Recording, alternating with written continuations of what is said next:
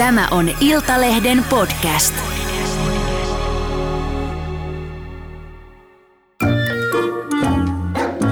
Moi! Mä oon Jenni Kivessilta ja mä rakastan koiria. Ilman koiria ainakin mun elämässä olisi paljon vähemmän iloa ja huumoria ja myös yllätyksiä. Tämän ohjelman tarkoituksena on saada ihmiset ja koirat ymmärtämään toisiaan entistä paremmin. Podcastin nimi on Puhutaan koiraa. Eroahdistus on hyvin yleinen ja ikävä koirien elämää haittava ongelma. Se on stressaavaa sekä koiralle että koko koiran perheelle. Tilanteeseen on kuitenkin mahdollista saada helpotusta ja eroahdistuksesta kärsivää koiraa voidaan hoitaa. Kanssani eroahdistuksesta on tänään keskustelemassa eläinten kouluttaja käytösneuvoja Helmi Pesonen Koiruuksien klubista. Tervetuloa Helmi. Kiitos. Helmi, nyt heti alkuun, mistä koiran eroahdistuksessa on oikein kyse? No kyseessä on yksinolon ongelma ja, ja nimenomaan sellainen ongelma, missä koira ahdistuu siitä, että omistaja poistuu asunnosta ja koira jää yksin. Eli erilaisia yksinolo-ongelmia on kyllä olemassa, mutta eroahdistus on nimenomaan ahdistusperäinen häiriö. Ja se näkyy levottomuutena ja haukkumisena ja joskus sisälle pissaamisena ja ulostamisena ja, ja selkeästi levottomuutena. Jos on niin, että kun ollaan kotota pois lähdössä ja se koira ei anna mitään merkkejä siitä, että sitä ahdistaa, niin mistä sitä on syytä alkaa epäillä? Minkälainen koiran käytös voi antaa siitä vihiä, että nyt kaikki ei ole hyvin? No kyllä se edelleen taitaa se tyypillisin tapa olla se, että naapuri kertoo, että koira haukkuu päivät pitkät tai, tai koira ulvoo päivät pitkät. Tai tietysti sitten myöskin se, että jos koira on tehnyt jotain tuhoja, niin se on aika selkeä merkki siitä, että jotain, jotain ongelmaa siellä on. Mutta sitten tietysti niin kun, ö, yksi tapa on myöskin se, että jos huomaa, että koira on sen työpäivän jälkeen niin kerta kaikki sen väsynyt, että se vaan nukkuu koko sen ajan, minkä omistaja on kotona. Tai sitten niin, että kun omistaja palaa kotiin, niin se voi näkyä se koiran levottomuus hyvinkin pitkään. Eli koira on hyvin kiihtynyt omistajan tullessa kotiin ja sen on hyvin vaikea rauhoittua ja siinä menee niin useita minuuttia tai jopa useita kymmeniä minuutteja ennen kuin koira pystyy rauhoittumaan omistajan palattua kotiin. Eli tavallaan se on poikkeuksellisen ylivirittynyt. No se on tyypillinen merkki kyllä joo, mutta sitten toisaalta myöskin aika usein hyvin väsynyt sen päivän jälkeen. Että jos on koko päivän juossut ympäri asuntoa tai ulvonut tai haukkunut tai muuta, niin on, on aika selvää, että koira on väsynyt sen jälkeen. Miten yleinen käytöshäiriö tämä koirien eroahdistus on? No yksi yleisimmistä ongelmista kyllä. Ja se varmaan liittyy osin siihen, että työpäivät on aika pitkiä ja aika usein niin kuin se yksilön opettaminen pentuna voi jäädä hyvin niin kuin lyhy, lyhykäiseksi, eli se tehdään aika nopeasti ja, ja se koira ei välttämättä ennätä siihen tahtiin mukaan. Eli se ei missään vaiheessa pääse oppimaan rauhassa sitä, että, että sinne yksin kotiin onkin ihan mukava jäädä. Onko toi eroahdistus yleisimmin pentujen ongelma vai voiko eroahdistus puhjeta ja olla yhtä yleinen jossain muussa koiran elämänvaiheessa? Kyllä se voi puhjeta myöhemminkin.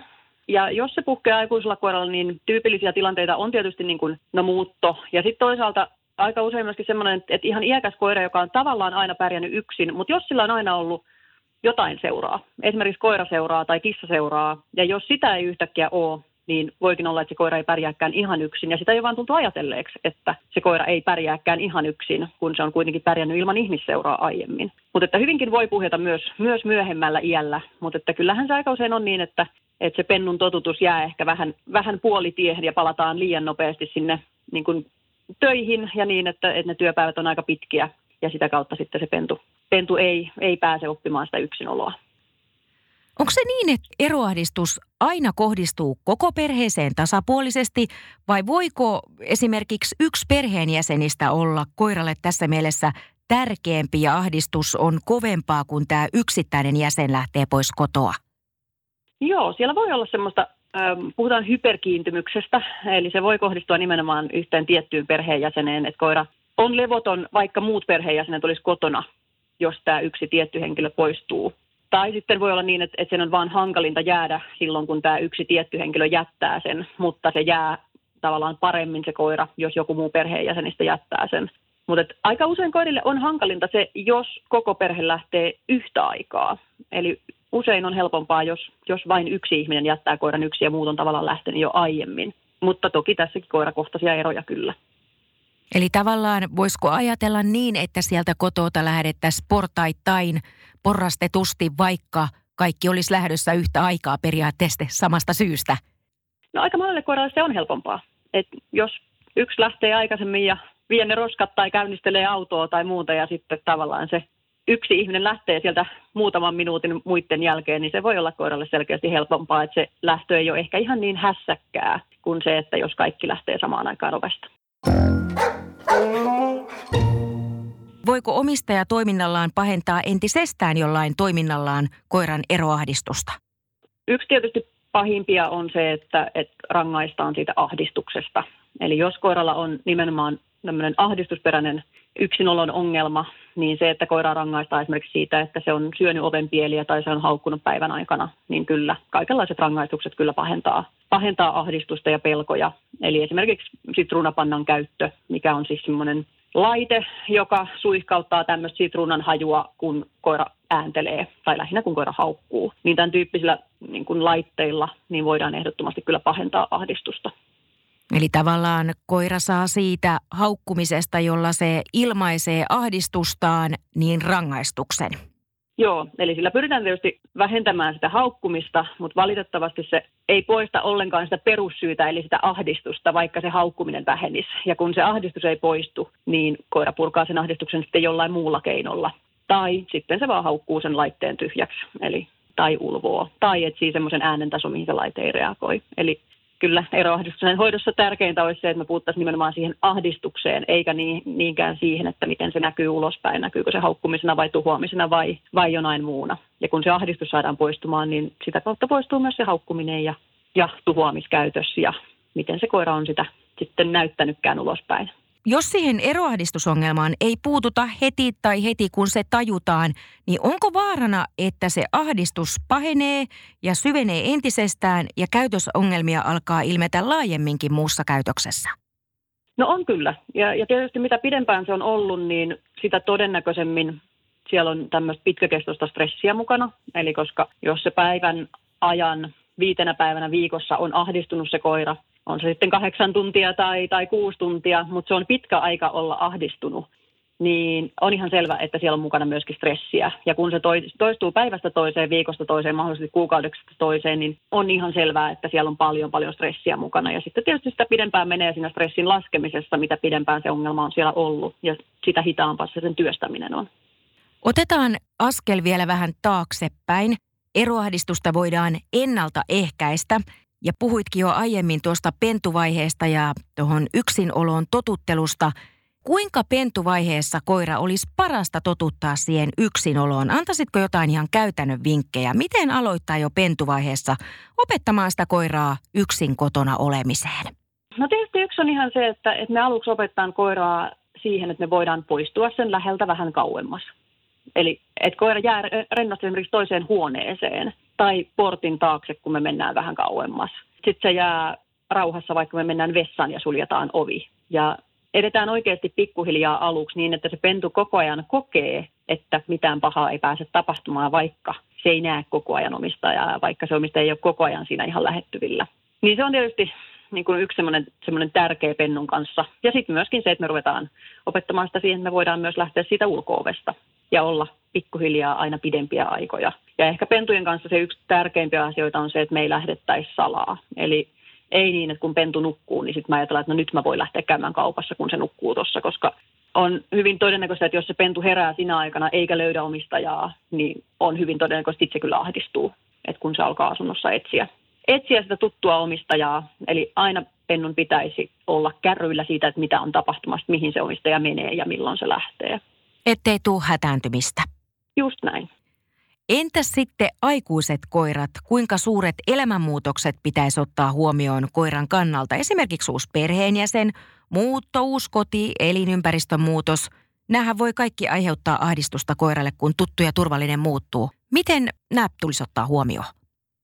No joo, ja toinen on kauhean koirakohtaista, että jos tähän asti koira on niin kuin pystynyt olemaan hoidossa ja jäämään hoitopaikkaan yksin ja jäämään esimerkiksi mökille yksin ja sille ei ole koskaan ollut siinä mitään ongelmaa, että jäipä se mihin tahansa, niin se jää rennosti yksin, niin on todennäköistä, että muuttokin saadaan tehtyä kohtuu helposti. Mutta jos koiralla on tähän asti ollut vain ainoastaan yksi paikka, mihin se on kohtuu luotettavasti pystynyt jäämään rennosti, niin sitten on aika todennäköistä, että muutto voi olla sille vaikea juttu.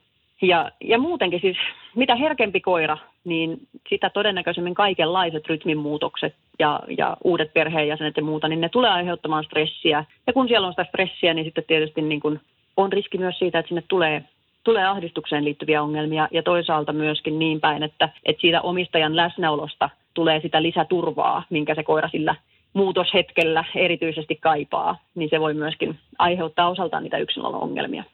Eli mitä paremmin tunnet koiras ja koiran luonteen ja sen käyttäytymistavat, niin sitä paremmin sä pystyt ennakoimaan ja ennaltaehkäisemään esimerkiksi just noista äskeisistä suurista elämänmuutoksista syntyviä asioita ja mahdollisia käytösongelmia. Kyllä, joo. Ja sitten toki niin kun yksi, mitä aina pystyy tekemään jossain määrin, on se, että pyrkii pitämään rutiinit samankaltaisina. Eli vaikka se työaika muuttuisi niin, että, että aiemmin on lähdetty kahdeksalta ja nyt lähdetäänkin kahdelta toista, niin pyritään se lähtön rytmi pitämään tavallaan samana. Eli siellä on se lenkki ja aamuruoka ja aamukahvi ja, ja sitten lähdetään samalla tavalla kuin aiemmin, vaikka se kellon aika on eri, niin yleensä se jo helpottaa paljon. Eli vaikka kellonaika vähän muuttuisi, niin se, että se rytmi on samanlainen ja rutiinit on samanlaiset, niin sillä voidaan tehdä, tehdä paljon hyvää sille koiralle. No sitten me mennään itse ongelman kimppuun. Jos nyt on eroahdistuksesta kärsivä koira, niin miten koiran oloa voidaan alkaa helpottaa ja miten koiraa voidaan alkaa hoitaa? No oikeastaan ensimmäinen asia on se, että meidän pitäisi tietää, että mitä siellä päivän aikana oikeasti tapahtuu, eli kuinka vaikea se tilanne on. Eli muuttuuko koira ahdistuneeksi heti, kun omistaja tekee lähdön merkkejä, eli laittaa takkia päälle ja ottaa laukun ja lähtee ovesta ulos. Ja toisaalta myöskin se, että pystyykö se koira lepäämään koko päivän aikana lainkaan, vai niin kuin, mitä siellä oikeasti tapahtuu, koska yksilöongelmia on erilaisia. Eli voi myöskin olla, että sillä koiralla vaan tulee jossain vaiheessa tylsää ja sitten se nakertaa vähän sohvaa, mutta siellä ei välttämättä ole mitään ahdistusperäistä. Eli se on niin se ensimmäinen asia, että meidän pitäisi tietää, mitä siellä tapahtuu, jotta me hoidetaan oikeasti varmasti oikeita, oikeita ongelmaa. Onko kuvaaminen sitten ainut tapa? No kuvaaminen on kyllä yksi parhaita tapoja. Että se voi olla, riippuen niistä omista mahdollisuuksista, niin voi olla sitä, että, että katsoo livenä jonkun tämmöisen video-ohjelman kautta, siis niin, että laittaa tämmöisen videopuhelun päälle ja, ja tarkkailee sen kautta, tai sitten nimenomaan nauhoittaa, nauhoittaa videoa, tai jos, jos se on nimenomaan ääntelyä, niin nauhoittaa pelkkää ääntä. Mutta ne on kyllä melkeinpä parhaita tapoja saada selville, että mitä siellä oikeasti päivän aikana tapahtuu. Mitkä on sitten sellaisia toimia, mitä voi kotona koiran olon helpottamiseksi tehdä? Jos me nyt tiedetään, että siellä on rauhattomuutta, ääntelyä ja se koira on selkeästi eroahdistunut, niin mitä me voidaan tehdä sen olon helpottamiseksi? No jos se koira pystyy syömään, eli jos ö, osa koirista kun ne ahdistuu, niin ne ei pysty syömään. Eli vaikka sille jättäisi sinne jotain tekemistä ja puuhaa, mikä liittyy syömiseen, niin koira ei vaan kerran kaikkiaan koske niihin lainkaan sen yksilön aikana. Mutta semmoinen koira, joka vielä pystyy syömään, niin totta kai se on yksi keino, millä me voidaan lähteä helpottamaan sitä tilannetta, että me järjestetään sille kaikenlaista puuhaa, mitä se voi touhuta päivän aikana. Sitten tietysti joissain tapauksissa helpottaa vähän se, että jos me laitetaan sinne jotain musiikkia tai muuta ääntä peittämään ulkoa tulevia ääniä. Tämä helpottaa parhaiten niissä tapauksissa, missä koira pelkää myös tai jännittää niitä esimerkiksi rappukäytävän ääniä, jolloin kun me vähän peitetään niitä, niin voi olla, että se kokee olonsa vähän turvallisemmaksi. Ja no muita semmoisia helpottavia niin yleisiä juttuja on tietysti se, että me voidaan jättää koiran petille esimerkiksi joku meidän tyynyliina tai muu, mikä on selkeästi tuoksuu, tuoksuu voimakkaasti omistajalta, niin se voi jonkin verran rauhoittaa, rauhoittaa sitä koiran oloa päivän aikana. Tai Täs... sitten lisäravinteita, lääkkeitä, jotakin sen tyyppistä. Onko tässä järkevintä sitten, jos on kotona eroahdistuksesta kärsivä koira, että periaatteessa aletaan totuttaa sitä ihan samalla tavalla siihen yksinoloon uudestaan niin kuin alusta, aivan kuten pentuvaiheessa?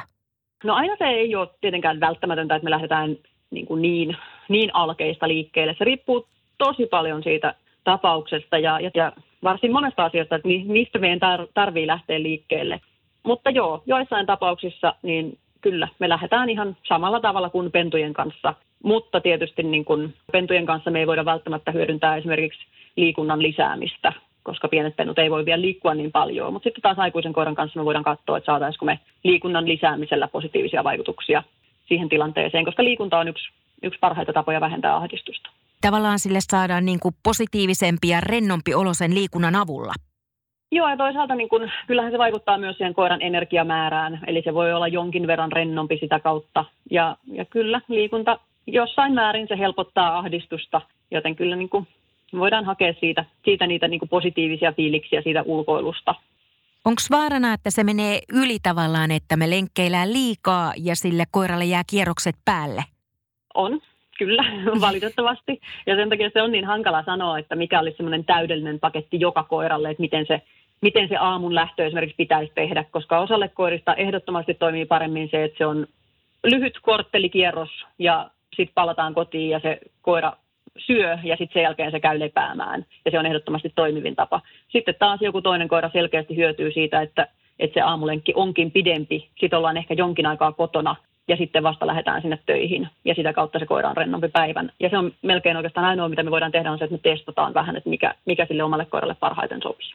Ei tarvitse pelätä sitä, että nyt tulee hirveä määrä takapakkia, vaan meidän on ihan oikeasti vaan testattava ja katsottava vaikutukset, miten, mikä toimii mun omalle koiralle. No sitä se melkein on. Ja tietysti se, että niin kuin, jos, jos kuvaamalla saa selville, että ongelmaa ei ole, niin ehdottomasti kannattaa pitää ne tutut rutiinit ja pysyä siinä samassa eikä muuttaa mitään, jos, jos ongelmaa ei ole.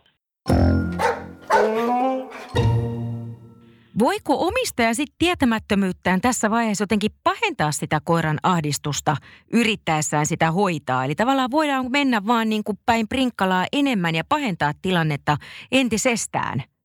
No joo, ne rangaistukset on se ehkä pahin, mutta kyllä siellä sitten niin kuin edelleen välillä kuulee niitä ohjeita siitä, että, että jätät vaan niin se tottuu jossain vaiheessa. Ja tietysti mitä pidempään se ahdistus siellä saa jatkua, niin kyllä se vaan niin kuin muuttuu hankalammaksi. Eli, eli kyllä se niin on ongelmana semmoinen, mitä pitäisi lähteä hoitamaan, eikä vaan jättää, jättää sillensä ja odotella, että se joskus, joskus itsestään helpottaisi.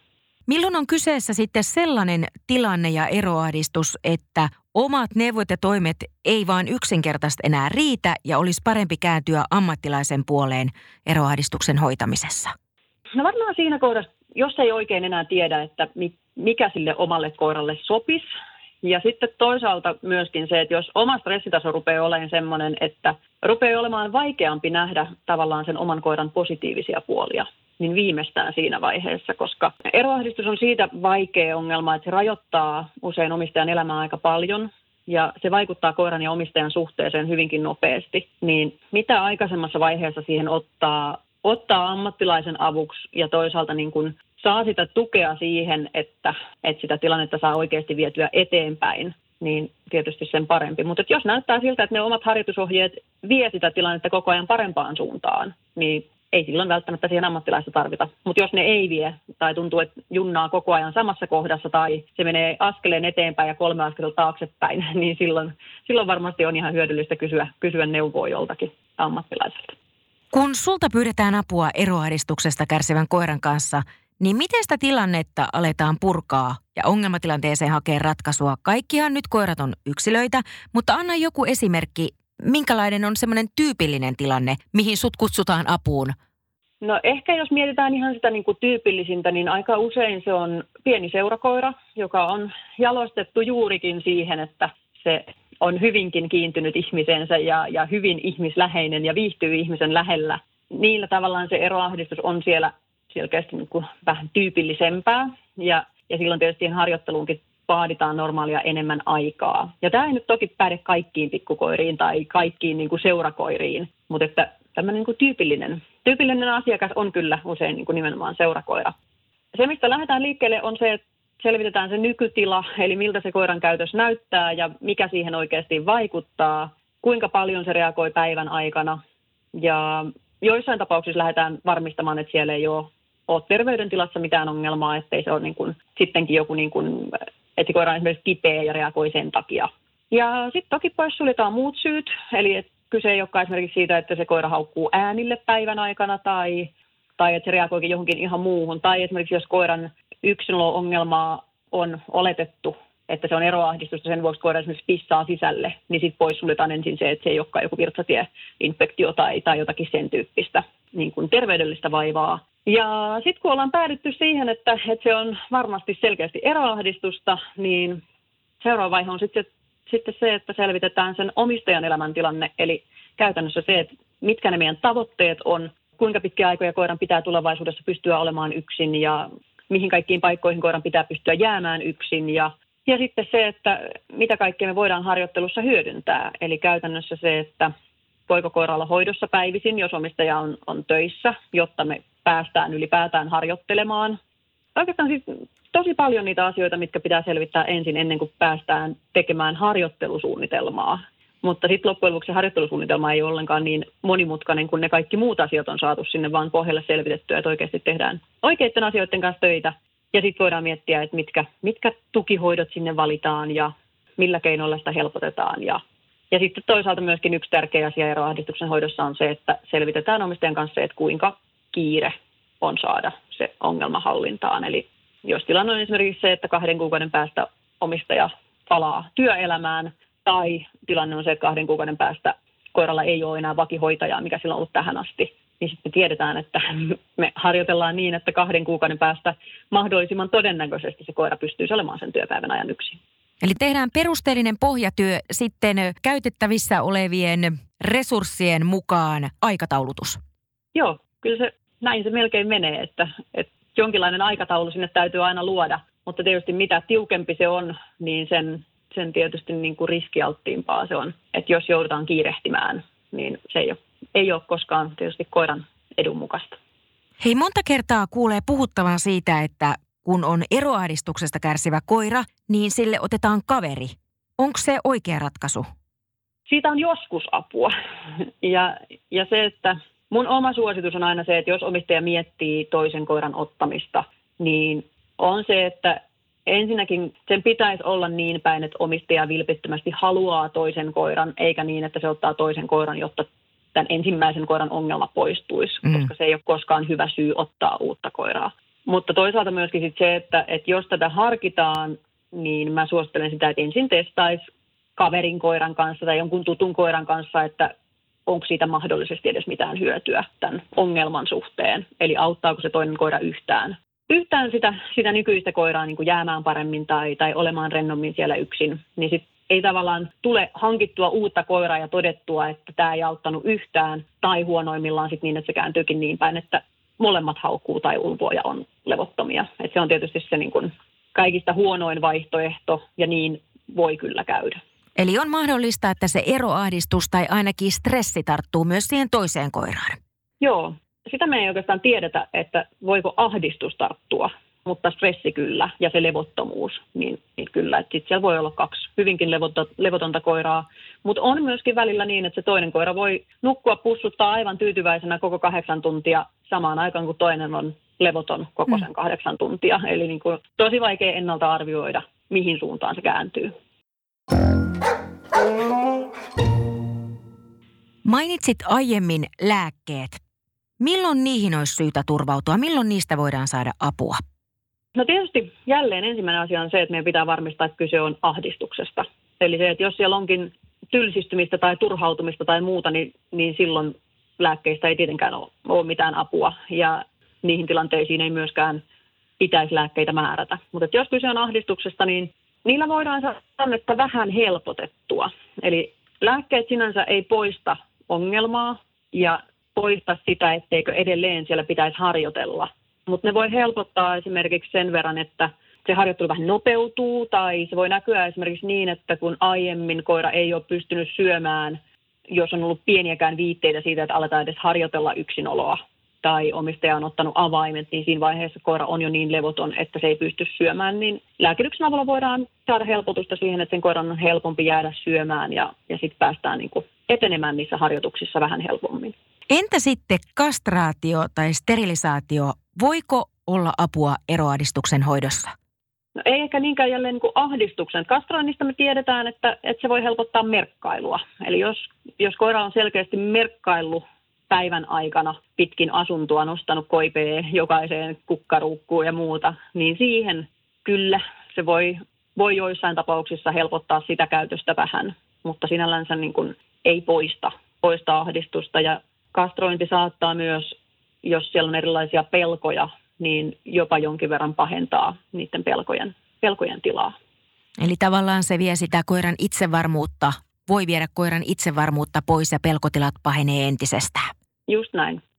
Tässä on pakko kysyä nyt myös tuosta turhautumisesta, minkä olet nostanut esiin monta kertaa. Eli on tärkeää tietää ero eroahdistuksen ja turhautumisen välillä. Ja siihen turhautumiseen liittyy just esimerkiksi paikkojen syömistä, eikö vaan? Joo. Ja ehkä niin kuin se, mitä, mitä mä aina yleensä selvitän siinä kohdassa, kun mietitään, että onko kyse eroahdistuksesta, niin yksi on tietysti se, että onko sitä samaa käytöstä myös silloin, kun omistajan paikalla. Eli, eli jos koira on päivän aikana syönyt sohvaa, niin syökö se sitä samaa sohvaa myös silloin, kun omistajan paikalla, tai kaivaako se siihen kuoppia. Ja jos näin on, niin on todennäköisempää, että kyse ei olekaan ahdistuksesta, vaan jostakin muusta. Jatketaan eroahdistuksella ja nyt katsotaan tulevaisuuteen. Kuinka hyvä ennuste eroahdistuksen hoidossa on? Kuinka todennäköistä on se, että siitä päästään eroon? No varsin hyvä. Ja jälleen, kyllähän kauheasti se riippuu siitä, että mikä se omistajan tilanne on ja kuinka paha se tilanne on ja kuinka pitkään se on, on jatkunut niin kuin vaikeana. Mutta jos, jos kyse on siitä, että omistajalla on mahdollisuuksia siihen, että sen koiran ei tarvitse olla viitenä päivänä viikossa kahdeksan tuntia yksin, vaan sille koiralle pystytään järjestämään joku väliaikainen hoitaja tai hoitopaikka tai muu, jotta se ei päivän aikana ole ahdistunut ja jotta se stressitaso ei pääse nousemaan, niin useimmat koirat kyllä, ne kykenee oppimaan siihen, että ne pärjää tiettyjen rutiinien turvin, niin ne pärjää päivän yksin. Koirat on tietysti yksilöitä, niin kuin me ihmisetkin ollaan, mutta pystytkö antaa minkäänlaista arviota, kuinka pitkää koulutusta ja opettelua se eroadistuksesta eroon pääseminen vaatii? Kuinka pitkäjänteistä työtä se vaatii? No mä ennemmin puhuisin kuukausista kuin ainakaan niin kuin päivistä tai viikoista. Et joissain tapauksissa, jos se on hyvin lievää, niin se voi mennä kyllä niin kuin viikoissa ja, ja varsin niin kuin pienillä muutoksilla. Mutta kyllä me yleensä puhutaan enemmän muutamasta kuukaudesta sen hoidon suhteen kuin päivistä tai, tai viikoista. Ja pitkäjänteisellä työllä saadaanko sillä myös parempi ja pysyvämpi tulos? Joo, joo, ja kyllähän se, että jotta me saadaan se ahdistus sieltä todella pois, niin sitä yksilön aikaa pitää lisätä hyvinkin maltilla. Ja aina jos me harpataan liian isoja askeleita, niin se ahdistus sieltä herkästi palaa. Ja sitten jos se pääsee palaamaan, niin meidän täytyy aina ottaa vähän takapakkia. Eli sieltä pitäisi mauttaa edetä rauhallisin askeleen, jotta, jotta se ahdistus ei pääse siellä missään vaiheessa palaamaan. Seuraava kysymys suoraan. Jääkö siitä eroahdistuksesta aina joku muistijälki, eli uusiutuuko se helposti just jonkun elämänmuutoksen myötä esimerkiksi? Kyllä sillä koiralla yleensä silloin semmoinen alttius siihen on. Ja ja silloin kannattaa se ottaa huomioon nimenomaan niin, että jos vaikka muuttaa, niin pyrkii siihen, että sinne tulee sinne uuteen paikkaan samoja tuttuja kalusteita ja mieluusti ei pesisi niitä just siinä muuton yhteydessä. Siellä olisi niitä tuttuja tuoksuja, vaikka se asunto tuoksuisi erilaiselta ja että ne tutut rutiinit säilyisi. Ja sitten mielellään siellä uudessa asunnossa tekisi hetken aikaa niitä vähän lyhyempiä yksinoloja ja katsoisi, että se lähtee, lähtee sielläkin sujumaan. Että kyllä siellä se tietty alttius on, että ei se nyt niin ole, että joskus ero, eroahdistuneen koiran kanssa, niin että sen kanssa ei voisi muuttaa lainkaan tai muuta. Että kyllä, voi kyllä elää ja voi kyllä tulla elämänmuutoksia, mutta niihin pitäisi kehittää sitten semmoinen vähän niin kuin pehmeämpi lasku, että ne ei, ei tulisi niin, niin kuin yllättäen ja isoina. Kertoisitko Helmi vielä lopuksi, millaisia asioita jokainen voi tehdä, jotta koira voi hyvin ollessaan päivän yksin kotona, että koiralla olisi mahdollisimman mukava kotona olla, vaikka se ei kärsisikään eroahdistuksesta? Antaisitko jotain ihan sellaisia yksinkertaisia vinkkejä tai ohjeita, jota jokainen koiranomistaja voi tehdä? No, jos sitä ongelmaa ei ole, niin mä kyllä suosittelen sitä, että pitäytyy just siinä, mitä on tehnyt tällä hetkellä. Eli ei muuta mitään. Mutta useimmat koirat pitää rutiineista. Eli se, että jokainen perheenjäsen jättäisi koiran mahdollisimman samalla tavalla, niin se usein on jo yksi tekijä, mikä helpottaa. Ja myöskin sen kotiin palun kanssa niin se, että se olisi ö, mahdollisimman vähän kiihdyttävä. Eli koiran saa kyllä moikata, mutta niin kun ei, ei tehdä siitä sen kummempaa juhlatilannetta tai muuta, että se koira ei kiihdy siitä ylimääräistä. Mutta suurin osa koiristahan nukkuu sen omistajan työpäivän ajan, joten ehkä se on enemmän sitä, että siellä olisi hyviä lepopaikkoja ja mahdollisimman rauhallista ja hiljasta ja vettä saatavilla. Ja sitten mahdollisesti, jos koira tykkää syödä jotakin siinä päivän aikana, on se sitten jotain puruluuta tai muuta, niin jotain sitten semmoista, semmoista saatavilla. Mutta yleensä, yleensä koirat kyllä tykkää levätä sen, sen päivän ajan. Jotta ne on siellä iloisia ja onnellisia ottamassa vastaan, kun ihmiset saapuu kotiin. Kyllä, ja sitten ne jaksaa illan touhuta, touhuta omistajan kanssa, kun on päivän nukkunut hyvin.